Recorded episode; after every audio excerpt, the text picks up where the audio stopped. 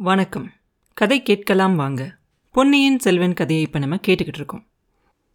இளவரசரும் பூங்குழலியும் அந்த கப்பலை அப்படி பார்த்த உடனே இளவரசர் வேகமாக யானையோட காதில் ஏதோ மந்திரம் சொல்கிறாரு அது உடனே படுத்துக்குது. அவசர அவசரமாக ரெண்டு பேரும் யானையிலேருந்து கீழே இறங்கி போய் அந்த கப்பல் என்னாச்சு அப்படிங்கிறத பார்க்க போகிறாங்க கிட்டத்தில் போய். அந்த கப்பலோட பாய்மரங்கள்லாம் தாறுமாறாக உடஞ்சு கிடக்குது. ஒருவேளை அந்த உடஞ்ச கப்பலுக்குள்ளேயோ இல்லை அக்கம் பக்கத்துலேயோ யாராவது இருக்கலாம் அப்படின்னு சந்தேகப்பட்டு இளவரசர் அவர் கைத்தட்டி சத்தம் பண்ணுறாரு பூங்குழலியும் அவ வாயை வச்சு கூவி கூவி சத்தம் பண்ணுறா எதுக்குமே எந்த பதிலுமே இல்லை. ரெண்டு பேரும் தண்ணியில் இறங்கி போய் அந்த கப்பலோட விளிம்பை பிடிச்சிக்கிட்டு அது மேலே ஏறுறாங்க. கப்பலோட அடிப்பலகை அப்படியே பிளந்து தண்ணீரும் மணலும் அது உள்ளே ஏராளமாக வந்திருந்துச்சு. ஒருவேளை அதை தண்ணீரில் தள்ளி கடலில் செலுத்த முடியுமா அப்படிங்கிற ஆசையோடு பார்ப்பார் இளவரசர். அதுவும் நிராசையாயிருச்சு. அந்த கப்பலை அங்கிருந்து தண்ணியில் நகர்த்துறதும் முடியாத காரியம். கரையில் இழுத்து போடுறதுக்கும் ஒரு யானை இல்லை. நிறைய யானைகள் இருந்தாலும் கூட அது பண்ண முடியாது. அந்த கப்பலை சரி பண்ணி அதுக்கான வேலைகள் எல்லாம் செய்யணும் அப்படின்னா அதுக்கு நிறைய மாதங்கள் ஆகும். இதுக்கு நடுவில் அந்த கப்பல் மேலே ஏறி பார்த்துக்கிட்டு இருக்கும்போது இளவரசர் அந்த உடஞ்சி கிடந்த அந்த பாய் மரங்களுக்கு நடுவில் புலிக்கொடியை பார்ப்பார். அதை பார்த்த உடனே அவர் மனசுக்கு ரொம்ப சங்கடமாக இருக்கும். பூங்குழலி நீ பார்த்த கப்பலில் இதுவும் ஒன்று தானே அப்படின்னு கேட்பார். அப்படிதான் தோணுது. இன்னொரு கப்பல் அடியோட முழுகி தொலைஞ்சு போயிருச்சு அப்படின்னு நினைக்கிறேன் அப்படின்னு சொல்லி பூங்குழலி கொஞ்சம் சந்தோஷமாக சொல்லுவா. என்ன இவ்வளோ சந்தோஷமாக சொல்கிற அப்படின்னு இளவரசர் கேட்ட உடனே உங்களை சிறைப்பிடித்து கொண்டு போகிறதுக்காக வந்திருக்க கப்பல் முழுகி தொலைஞ்சு போனா எனக்கு சந்தோஷமாக தானே இருக்கும்? அப்படின்னு அவ சொல்ல நீ சந்தோஷப்படுறது தப்பு சமுத்திரகுமாரி. ஏதோ விபரீதமாக நடந்த மாதிரி எனக்கு தெரியுது. புலிக்கொடி தாங்கின இந்த கப்பலுக்கு இந்த கதி நேர்ந்தது எனக்கு ரொம்ப சங்கடமாக இருக்கு. இது எப்படி நடந்ததுன்னு தெரியல. இதில் இருந்த வீரர்களும் மாலுமிகளும் அதாவது கேப்டன்களும் என்ன ஆனாங்கன்னு தெரியலை. அதை நினச்சா என் மனசு ரொம்ப குழப்பமாக இருக்குது இன்னொரு கப்பல் மூழ்கி போயிருக்கணும் அப்படின்னு நான் சொல்கிறேன் அப்படின்னு கேட்பார் மூழ்கி போயிருக்கலான்னு தான் சொல்கிறேன் மூழ்கி போயிருந்தா ரொம்ப நல்லது அப்படின்னு சொல்லுவா பூங்குழலி. நல்லதே இல்லை. அப்படி ஒரு நாளும் இருக்கவே இருக்காது. இந்த கப்பலுக்கு இந்த நிலைமை ஆனதை பார்த்துட்டு இன்னொரு கப்பல் கொஞ்சம் தூரத்துலேயே நின்றுக்கணும். இந்த கப்பலில் இருந்தவங்களும் அந்த கப்பலில் ஏறி போயிருந்திருக்கணும். ஏன்னா சோழ நாட்டில் இருக்க மாலுமிகள் எல்லாம் ரொம்ப வருஷமாக கப்பல் ஓட்டி பழகினவங்க. பரம்பரை பரம்பரையாக கப்பல் ஓட்டினவங்க. இந்த மாதிரி ஒரு தப்பை கண்டிப்பாக செஞ்சுருக்கவே மாட்டாங்க. இதில் இருந்தவங்க எல்லாம் கண்டிப்பாக உயிர் பிழைச்சு இன்னொரு கப்பலில் தான் ஏறி போயிருந்திருப்பாங்க. வா போய் பார்க்கலாம் அப்படின்னு சொல்லுவார் இளவரசர். எங்கே போய் பார்க்குறது? சூரியன் அஸ்தமிக்கிற நேரம் ஆயிடுச்சு நாலா பக்கமும் இருள் சூட போகுது. இதில் நம்ம எங்கே போய் பார்க்குறது? அப்படின்னு பூங்குழலி கேட்ட உடனே சமுத்திரகுமாரி உன் படகை எங்கே விட்டுட்டு வந்த? அப்படின்னு கேட்பாரு என் படகை இந்த ஆத்தோட நடுமத்தியில எல்லாம் விட்டுட்டு வந்தேன். யானை மேலே வந்ததுனால இவ்வளோ வேகமாக வந்துட்டோம். அதுவும் நீங்கள் இந்த யானையை செலுத்துனதுனால வந்துட்டோம். இல்லைன்னா இவ்வளோ சீக்கிரம் வந்திருக்கவே முடியாது. என் படகுல வந்திருந்தா கூட நம்ம இங்கே வந்து சேர்கிறதுக்கு நடுராத்திரி ஆயிருக்கும் அப்படின்னு சொல்லுவா பூங்குழலி. சரி நல்லா இருட்டுறதுக்குள்ளே இந்த நதியோரமாக போய் பார்க்கலாம் வா. இங்கே இருக்க மரங்கள் எல்லாம் கடலை நல்லா தெரியாமல் மறைச்சிக்கிட்டு இருக்கு. ஒருவேளை இன்னொரு கப்பலில் கடலில் கொஞ்சம் தூரம் போய் நிறுத்தியிருந்தா போய் பார்க்கலாம் வா அப்படின்னு சொல்லி பூங்குழலியும் இளவரசரும் அந்த நதியோட கரையோரமாக நடந்து போகிறாங்க அந்த நதி எங்கே கடலில் போய் கலக்குதோ அந்த இடத்துக்கிட்ட போகிறாங்க அங்கே போனால் கடல் கண்ணு கெட்டின தூரம் வரைக்கும் பச்சை கலரில் படர்ந்து இருக்கு. ஆனால் ஒரு கப்பல் கூட தெரியல. அங்கே எதுவும் நிற்கிறதுக்கான அறிகுறி கூட தெரியல. கொஞ்ச நேரம் நின்று அந்த கடலையே வெறிச்சு பார்த்துக்கிட்டு இருப்பார் இளவரசர். அதுக்கப்புறமா பூங்குழலியை பார்த்து சரி அந்த உடஞ்ச கப்பலுக்கே போகலாம் அப்படின்னு சொல்லி ரெண்டு பேரும் மறுபடியும் வராங்க. ரெண்டு பேரும் வரும்போது இளவரசர் பூங்குழலி கிட்ட சொல்கிறாரு பூங்குழலி நீ எனக்கு செஞ்ச உதவியை நான் என்றைக்குமே மறக்க மாட்டேன். ஆனால் இதுக்கப்புறம் நம்ம ரெண்டு பேரும் இங்கேருந்து பிரிஞ்சு போக வேண்டியதான் அப்படின்னு சொல்லுவார். பூங்குழலி கொஞ்ச நேரம் பேசாமலே வருவா. நான் சொல்கிறது உன் காதில் விழுந்துச்சா? அந்த புதஞ்ச கப்பல்லையே நான் காத்திருக்கணும் அப்படின்னு முடிவு பண்ணிட்டேன். சேனாதிபதியும் மற்றவங்க எல்லாரும் என்னை தேடிக்கிட்டு கண்டிப்பாக இங்கே வந்து சேருவாங்க. அவங்களோட கலந்து பேசி அதுக்கப்புறம் என்ன செய்யணும் அப்படிங்கிறத பற்றி முடிவு செய்யணும். ஆனால் உன்னோட வேலை முடிஞ்சிருச்சு. உன் படகை தேடி பிடிச்சிக்கிட்டு நீ போயிரு. நான் எங்கள் அப்பா பற்றி சொன்ன விஷயத்தெல்லாம் ஞாபகம் வச்சுக்கோ அப்படின்னு சொல்லுவார் இளவரசர். பூங்குழலி ஒரு நிமிஷம் அங்கேயே தயங்கி நின்றுட்டு அங்கே ஒரு மரம் இருக்கும். அந்த மரத்தில் சாஞ்சு நின்றுக்கிட்டு அங்கே கீழே தொங்குற ஒரு கிளையை பிடிச்சிக்கிட்டு அப்படியே அதை பிடிச்சிக்கிட்டு நிற்க முடியாமல் நிற்பா என்ன சமுத்திரகுமாரி? என்ன? அப்படின்னு கேட்பார் இளவரசர். ஒன்றும் இல்லை இளவரசரே இங்கேயே நான் உங்ககிட்ட சொல்லிக்கிறேன். நீங்கள் போயிட்டு வாங்க அப்படின்னு சொல்லுவான். ஏன் கோமா பூங்குழலி உனக்கு என் மேலே? அப்படின்னு அவர் கேட்ட உடனே கோபமா? உங்கள் மேலே கோச்சிக்கிறதுக்கு நான் யாரு? அவ்வளோ அகம்பாவம்லாம் எனக்கு இல்லை அப்படின்னு பூங்குழலி சொன்னோன்னே பின்ன எதுக்காக திடீர் நின்றுட்டேன் அப்படின்னு கேட்பார் கோபமெல்லாம் ஒன்றும் இல்லையா? களைப்பு தான். நான் தூங்கி ரெண்டு நாள் ஆச்சு. இங்கேயே கொஞ்ச நேரம் படுத்து தூங்கிட்டு அதுக்கப்புறம் என் படகை தேடிக்கிட்டு நான் போயிடுறேன் அப்படின்னு சொல்லுவா பூங்குழலி. அன்னைக்கு வந்து பௌர்ணமி அன்னைக்கு மறுநாள். அதனால அந்த நிலாவோட வெளிச்சம் கொஞ்சம் கொஞ்சமாக தெரிய ஆரம்பிக்கும். அந்த நிலா வெளிச்சத்தில் பூங்குழலியோட முகத்தை பார்த்தா இளவரசருக்கு தெரியும். அவர் ரொம்ப களைப்பாக இருக்கா அப்படிங்கிறது தெரியும். பார்த்துட்டு சொல்லுவார் பெண்ணே நீ தூங்கி ரெண்டு நாள் ஆச்சு அப்படின்னாக்க சாப்பிட்டு எத்தனை நாள் ஆச்சு? அப்படின்னு கேட்பாரு சாப்பிட்டும் ரெண்டு நாளைக்கு மேலே ஆகுது. உங்களோட இருந்த வரைக்கும் பசியே தெரியல அப்படின்னு சொல்லுவா பூங்குழலி. இளவரசர் உடனே சொல்லுவார் என்னோட மூடத்தனத்தை என்னன்னு சொல்கிறது நாங்கள்லாம் இன்னைக்கு மத்தியானம் வயிறு வெடிக்கிற அளவுக்கு விருந்து சாப்பிட்டோமே. அப்போ கூட நீ சாப்பிட்டியா இல்லையான்னு நான் கேட்காம விட்டுட்டேன் பார். வா பூங்குழலி என்னோட அந்த புதைந்த கப்பலுக்கு வா. அதில் தானியங்களெல்லாம் சிதறி கிடந்ததை நான் பார்த்தேன்.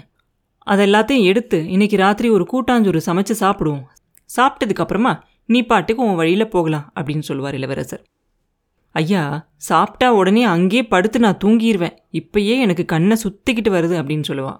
அதனால என்ன? நீ அந்த கப்பல்லே நிம்மதியாக படுத்து தூங்கு. நானும் யானையும் கரையிலிருந்து உனக்காக காவல் செய்கிறோம் பொழுது விடிஞ்சதுக்கப்புறம் நீ உன் படகை தேடி போகலாம் அப்படின்னு சொல்லுவார் இளவரசர். அப்படி சொல்லிட்டு பூங்குழலியும் கூட்டிக்கிட்டு அந்த படகு வரைக்கும் வருவார். அந்த கப்பல் கிட்ட வரும்போது ரெண்டு பேரும் ஒரு அதிசயமான காட்சி பார்ப்பாங்க.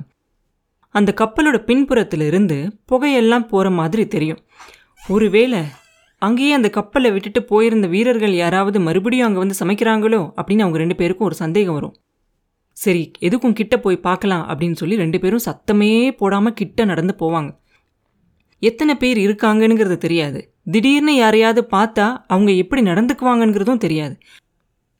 அதனால ரெண்டு பேரும் கொஞ்சம் கூட சத்தமே போடாமல் மெதுவாக போகிறாங்க கிட்டத்தில் போய் நின்று கவனித்து கேட்குறாங்க எத்தனை பேர் இருக்காங்க அப்படிங்கிறத பேச்சு குரலை வச்சு கண்டுபிடிக்கலாம் அப்படின்னு சொல்லி. ஆனால் எந்த ஒரு பேச்சு குரலுமே கேட்கல சரி எத்தனை பேர் இருந்தாலும் சரி முன்னாடி போயிட வேண்டியதான் அப்படின்னு சொல்லி இளவரசர் துணிஞ்சு அந்த கப்பலோட பின்பக்கமாக போகிறார் பூங்குழலியும் அவர் பின்னாடியே போகிறான் அங்கே போய் பார்த்தா அந்த நேரத்தில் அங்கே நெருப்பு போட்டு சமைச்சிக்கிட்டு இருக்கிறது தூரத்துலேருந்து பார்த்த உடனே இவங்க ரெண்டு பேருக்கும் யாருன்னு தெரிஞ்சிடும் அது அந்த ஊமை பெண் தான். இவங்க ரெண்டு பேரையும் பார்த்த உடனே வாங்க அப்படின்னு சொல்லி வரவேற்கிற மாதிரி தெரியும். அந்த நெருப்பில் அவங்க வள்ளிக்கிழங்க போட்டு சுட்டுக்கிட்டு இருப்பாங்க. கிட்டத்தில் போனோடனே அவங்க ரெண்டு பேருக்கும் சாப்பாடு கொடுப்பாங்க. அரண்மனையில் உட்காந்து விருந்தெல்லாம் சாப்பிட்ட இளவரசருக்கு அந்த வரகரசி சோறும் அந்த வள்ளிக்கிழங்கும் ரொம்ப அருமையாக தெரியும். அவ்வளோ ருசியான ஒரு சாப்பாடை அவர் இது வரைக்கும் சாப்பிட்டதே இல்லை அப்படின்னு அவருக்கு தோணும். சாப்பிட்டதுக்கப்புறமா மூணு பேரும் அந்த கப்பலோட மேல் தளத்துக்கு போய் சேருவாங்க. இப்போ சந்திரன் நல்லா மேலே வந்திருக்கும். அந்த ராத்திரியில் சுற்றிலையும் தண்ணி இருக்கிற இடத்துல இருக்கும்போதும் கூட ரொம்ப புழுக்கமாக இருக்கும். இளவரசர் சொல்லுவார் ஏ இவ்வளோ புழுக்கமாக இருக்குது கொஞ்சோண்டு காத்தடிக்கக்கூடாதா அப்படின்னு கேட்பார். அப்போ அவர் பேசினதை புரிஞ்சுக்கிட்டு அந்த ஊமை பெண் மேலே நிலாவை சுற்றி காட்டுவாங்க. அவங்க ஏதோ ஜாடையில் சொன்ன உடனே பூங்குழலி சொல்லுவா நிலாவை சுற்றி சாம்பல் நிறமாக ஒரு வட்டம் தெரியுது பார்த்தீங்களா அந்த மாதிரி நிலாவை சுற்றி வட்டம் இருந்தால் புயலும் மழையும் வரும் அப்படிங்கிறதுக்கு அடையாளம் அப்படின்னு சொல்கிறாங்க அப்படின்னு பூங்குழலி சொன்ன உடனே புயல் வந்தால் வரட்டும் இப்போ கொஞ்சம் காற்று வந்தால் போதும் அப்படின்னு சொல்லுவார் இளவரசர். அப்போ இளவரசருக்கு ஒரே சந்தேகமாக இருக்கும். அவங்க இவ்வளோ வேகமாக வந்தாங்க சரி. ஆனால் இந்த ஊமை பெண்ணுக்கு எப்படி அவங்க அங்கே இருக்கிறது தெரியும்? அவங்க எப்படி இவ்வளோ வேகமாக அங்கே வந்து சேர்ந்தாங்க? அப்படின்னு ஆச்சரியமாக கேட்டுக்கிட்டு இருப்பார் பூங்குழலி கிட்ட. பூங்குழலி சொல்லுவா என் அத்தைக்கு இது ஒன்றும் பெரிய காரியமே இல்லை. இதை விட அதிசயமான காரியங்களெல்லாம் அவங்க செய்வாங்க அப்படின்னு சொன்ன உடனே இளவரசர் பூங்குழலி கிட்ட இதை தான் கேட்குறாரு அப்படிங்கிறத அந்த ஊமை பெண் தெரிஞ்சுக்கிட்டு அந்த யானை பக்கத்தில் சுட்டி காட்டுவாங்க அவங்க கையை. அங்கே பார்த்தா ஒரு குதிரை நிற்கும் உடனே பூங்குழலி இளவரசர்கிட்ட சொல்லுவா இவங்க அதோ நிற்கிது அந்த குதிரை அது மேலே ஏறி வந்தாங்களாம் அப்படின்னு அவ சொன்ன உடனே இந்த குதிரை மேலே ஏறி வந்தாங்களா என்ன? இவங்களுக்கு குதிரை ஏற தெரியுமா? அப்படின்னு இளவரசர் ரொம்ப ஆச்சரியமாக கேட்பார் அத்தைக்கு தெரியாதது ஒன்றுமே இல்லை. குதிரையும் ஏறுவாங்க யானையும் ஏறுவாங்க எல்லாம் தெரியும். படகு வலிக்கவும் தெரியும். ஒரு சில நேரங்களில் அவங்க காற்றுல ஏறி வந்தாங்களோ அப்படின்னு கூட நினைக்க தோணும். அவ்வளோ சீக்கிரமாக ஒரு இடத்துலேருந்து இன்னொரு இடத்துக்கு வந்துடுவாங்க எப்படி வந்திருக்க முடியும் அப்படின்னு நமக்கு ஆச்சரியமாக கூட இருக்கும் அப்படின்னு சொல்லுவா பூங்குழலி. அப்போ இளவரசருக்கு இன்னொரு ஆச்சரியமும் தெரியும். அந்த கரையில் மேய்ஞ்சிக்கிட்டு இருக்க அந்த குதிரை ரொம்ப கம்பீரமான ஒரு குதிரையாக தெரியும். அரபு நாட்டில் வளர்ற உயர்ந்த ஜாதி குதிரையிலேயே ரொம்ப மிக உயர்ந்த ஜாதி குதிரை அது. எப்படி இந்த பெண்ணுக்கு இந்த குதிரை கிடச்சிச்சு அப்படின்னு அவருக்கு அவரே சொல்லிக்குவார். பூங்குழலி இதை பற்றி ஜாடையால் அந்த ஊமை ராணிக்கிட்ட கேட்பாங்க. இதுக்கப்புறம் கல்கி அவர்கள் இந்த ஊமை பெண்ணை இந்த கதை முடிகிற வரைக்கும் ஊமை ராணி அப்படின்னு கூப்பிட்டுருக்காங்க. ஊமை ராணி கிட்ட கேட்பா. கேட்டுட்டு இளவரசர்கிட்ட சொல்லுவா யானை துறவு துறைக்கு பக்கத்தில் இந்த குதிரை கடல்லேருந்து கரையேறிச்சான் கரையேறினதுக்கப்புறம் தெரிக்கெட்டு பிரமிச்சு நின்றுக்கிட்டு இருந்துச்சான் ஊமை ராணி அதை அன்போடு தட்டி அவங்க வசப்படுத்தி அது மேலே ஏறிக்கிட்டு வந்ததா சொல்கிறாங்க அப்படின்னு சொல்லுவாள் பேசிக்கிட்டு இருக்கும்போதே பூங்குழியோட கண்ணெல்லாம் அப்படியே மூடிக்கும். அதை இளவரசரும் கவனிப்பார். முன்னாடியே தூக்கம் வருதுன்னு சொன்னியே நீ படுத்துக்கோ அப்படின்னு சொல்லுவார். அப்படி சொன்னது தான் மிச்சம். உடனே பூங்குழலி கொஞ்சம் தள்ளி நகர்ந்து போய் அங்கேயே படுத்து அங்கே இருக்க பாய்மரத்தை எடுத்து போத்திக்கிட்டு தூங்கிடுவான் ஆனால் தூக்கத்திலேயே பூங்குழலியோட வாயிலிருந்து ஒரு பாட்டோட முணுமுணுப்பு சத்தம் கேட்கும். அலைக்கடலும் ஓய்ந்திருக்க அக்கடல் தான் பொங்குவதேன்னு. ஆஹா இதே பாட்டை வந்தியத்தேவன் நேற்று அடிக்கடி முணுகிட்டு இருந்தானே இவகிட்ட தான் கற்றுக்கிட்டான் போல தெரியுது. இன்னொரு சமயம் சமுத்திரகுமாரி முழிச்சிருக்கும் போது பாட்டை முழுசாக பாட சொல்லி கேட்கணும் அப்படின்னு சொல்லி இளவரசர் நினச்சிக்குவார். அதுக்கப்புறம் ஊமை ராணி எழுந்திரிச்சு வந்து இளவரசர் பக்கத்தில் உட்காருவாங்க. அவரோட தலையை அப்படியே அன்பாக கோதி விடுவாங்க. அவரோட ரெண்டு கண்ணங்களையும் பூவை தொடுற மாதிரி மெதுவாக தொட்டு பார்ப்பாங்க. இளவரசருக்கு கொஞ்ச நேரம் என்ன செய்யறதுனே தெரியாது. அதுக்கப்புறம் அவங்களோட காலை தொட்டு அவர் கண்ணில் ஒத்திக்குவார். அவங்க இளவரசரோட ரெண்டு கைகளையும் எடுத்து அவங்க கன்னத்தில் வச்சுக்குவாங்க. கொஞ்ச நேரத்துலலாம் இளவரசரோட ரெண்டு கைகளுமே அவங்களோட கண்ணீரால் நனைஞ்சு போயிடும் அதுக்கப்புறம் ஊமை ராணி ஜாடையால் இளவரசரை படுத்து தூங்க சொல்லி சொல்லுவாங்க. அவங்க காவல் இருக்கிறதா சொல்லி அவரை தூங்க சொல்லுவாங்க. அவருக்கு தூக்கம் வராது.